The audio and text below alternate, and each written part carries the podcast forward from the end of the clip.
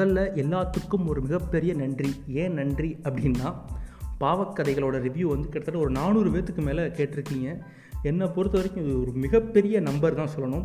ஏன்னா நம்ம பாட்காஸ்ட்டில் சூஃபையும் சுஜாத்தையும் அந்த படத்தோட ரிவ்யூ தான் அதிகமான பேருக்கு இருந்து நீங்கள் கேட்டிருந்தீங்க. ஒரு நூற்றி அறுபது பேர்கிட்ட கேட்டிருந்தீங்க. அதுவே ஒரு பெரிய நம்பராக இருந்துச்சு. ஒரு முக்கிய முக்கி ஒரு மூணு மாதம் அப்படியே போச்சு. அதுக்கப்புறம் எந்த ரிவ்யூவும் பெருசாக போகல நானும் கொஞ்ச நாள் அப்படியே கேப் விட்டேன். அதுக்கப்புறம் சரி சூரரை போட்டு மூக்குத்தி அம்மனுக்கு அப்புறம் இதை பண்ணலாம் அப்படின்ட்டு பண்ணேன். எதிர்பார்க்கவே இல்லை. இவ்வளோ பேர் நீங்கள் கேட்பீங்க அப்படின்னு சொல்லிட்டு. உலகம் ஃபுல்லாக இவ்வளோ தமிழர்கள் வந்து கேட்குறீங்கன்னு நினைக்கும் போது ரொம்ப ரொம்ப சந்தோஷமாக இருக்குது நீங்கள் கொடுக்குற அடுத்தடுத்து சப்போர்ட்டில் தான் இன்னும் நிறையா ரிவ்யூஸ்லாம் பண்ணணும்னு எனக்கு ரொம்ப மோட்டிவேஷனாக இருக்கும். சரி இன்றைக்கி என்ன ரிவ்யூ அப்படின்னா ஏகே வர்சஸ் ஏகே படம் எப்படி இருக்குது அப்படின்னா நம்ம வடிவேல் சொல்கிற மாதிரி நல்லா இருக்குது நல்லா தானே இருக்குது அப்புறம் என்ன யோசிச்சுக்கிட்டு? அப்படிங்கிற மாதிரி தான் இருக்குது சரிடா படம் நல்லா இருக்கா இல்லையா? அப்படிங்கிறது தான் இந்த பாட்காஸ்ட்டில் நீங்கள் கேட்க போகிறீங்க நீங்கள் கேட்டுட்ருக்கிறது சம்பவம் பை அஸ்ஃபர் நான் உங்கள் அஸ்ஃபர் ஏகே வர்சஸ் ஏகே அதாவது அனில் கபூர் வர்சஸ் அனுராக் கஷ்யப். அனில் கபூர் ஆயிரத்துக்கு தெரிஞ்சிருக்கும். அவர் ஒரு மிகப்பெரிய ஆக்டர் ஹிந்தியில். ஒரு சூப்பர் ஸ்டாராக இருந்தவர். அனுராக் கஷ்யப் வந்து ஒரு டேரக்டர் தெரியாதவங்களுக்கு நம்ம இமைக்கா நொடிகள் படத்தோட வில்லன். உண்மையிலே சும்மா வேறு லெவலில் நடித்து மிரட்டி எடுத்திருப்பார். அது அவருக்கு வாய்ஸ் வந்து ஒரு இன்னொரு டேரக்டர் கொடுத்துருப்பார். மகிழ் திருமேனி. உன் தலைமை ரெண்டு புல்லட்டை இறக்கிட்டு அப்படின்னு பேசியிருப்பார் அது ஒரு மாதிரி வேறு ஃபீலாக இருந்துச்சு. அது மாதிரி கேங்ஸ் ஆஃப் வசிபூர் போன்ற படங்கள்லாம் எடுத்த டேரக்டர் ரெண்டு பேர்த்துக்கு முன்னால் ஒரு கான்ஃப்ளிக் தான் இந்த படம். ஏகே வர்சஸ் ஏகே கதை வந்து உண்மையிலே ரொம்ப ஒரு சிம்பிளான ஸ்டோரி தான். அதாவது நம்ம அனில் கபூர் வந்து ஒரு மிகப்பெரிய சூப்பர் ஸ்டாராக ரெண்டாயிரத்தி ஏழில் பீக்கில் இருப்பாப்பில். ஸோ வந்து அவர்கிட்ட போய் வந்து நம்ம அனுராக் காஷ்யப் அப்போ தான் ஒரு அப்கமிங் டேரக்டராக இருக்கார் கதை சொல்ல போகிறாரு ஸோ வந்து ஒரு பீக்கில் இருக்க ஹீரோ வந்து ஒரு புது டேரக்டர் நம்ம எப்படி நம்பி கொடுக்க அப்படின்னு சொல்லிட்டு இந்த படம் நான் பண்ணல அப்படின்னு சொல்லிடுவார். அதுக்கப்புறம் வெவ்வேறு காரணங்களால் அந்த படம் வந்து நின்று போச்சு. ஸோ வந்து ஒரு கட்டத்தில் அனிராக் காஷ்யப் வந்து ஒரு பெரிய டேரக்டர் ஆகிட்டார் இந்த ஒரு பக்கம் அனில் கபூரும் நல்ல ஒரு பீக்குக்கு போயிட்டார். அதுக்கப்புறம் இந்த டூ தௌசண்ட் நைன்டீனில் திருப்பி வந்து ஒரு ஷோவில் ரெண்டு பேரும் சந்திக்கிறாங்க. அனிராக் காஷ்யப் அது மட்டும் இல்லாமல் அனில் கபூர். ஸோ அனில் கபூரே வந்து கேட்குறாரு அனுராக் கஷ்யப்கிட்ட எனக்கு ஒரு கதை பண்ணு அப்படின்னு சொல்லி கேட்குறாரு இவர் வந்து அனுராக் காஷ்யப் வந்து பழசெல்லாம் இன்னும் மறக்காமல் நான் அப்போ அப்கமிங் டேரக்டராக இருந்தேன். அப்போ நீங்கள் என்னை கண்டுக்கல. இப்போ ஒரு பெரிய டேரக்டர் ஆனால் நீங்கள் வந்து கேட்குறீங்க சார் பெரிய ஆளானா கண்டுக்கிறீங்க அப்படிங்கிற மாதிரி நக்கலாக பேசுகிறாரு ஸோ அதில் சில வாக்குவாதம்லாம் ஆகி ஒரு பெரிய கைகலப்பாயிடுது வச்சுக்கோங்களேன்.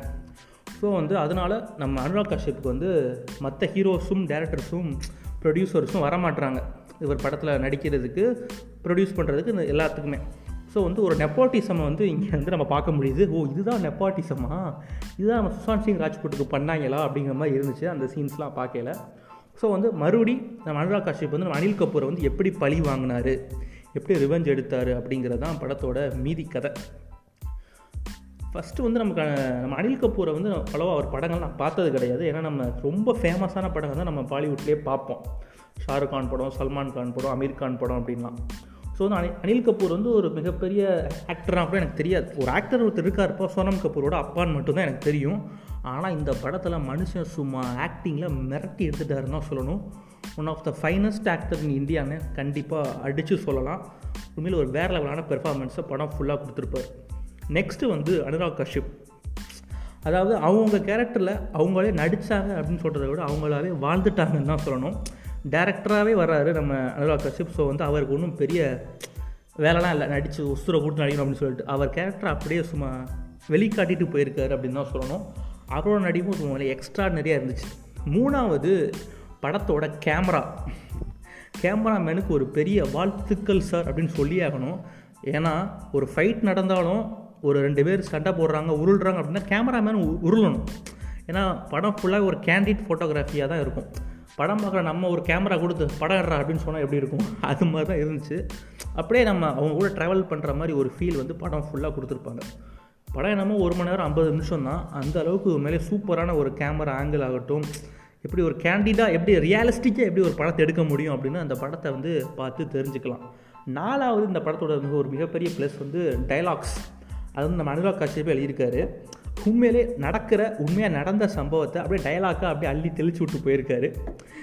அது உண்மையாக ரசிக்கும்படியாக இருந்துச்சு. ஆனால் நிறைய கெட்ட வார்த்தைகள் ஒன்று ரெண்டு மூணு நாலு என்றதுக்குள்ளே அடுத்து ஒரு கெட்ட வார்த்தை வந்துடும் அடுத்து நீங்கள் த்ரீ கூட சொல்ல வேணாம் ஒரு கெட்ட வார்த்தை வந்துடும் ஸோ அதனால் ஸ்ட்ரிக்ட்லி ஃபார் எயிட்டீன் ப்ளஸ்ஸு பதினெட்டு வயசுக்கு மேலே உள்ள மட்டும் படத்தை பாருங்கள் அதுக்கு கீழே பார்த்து நீங்கள் அடி வாங்கினா குடும்பத்தில் அடி வாங்கிக்கோங்க.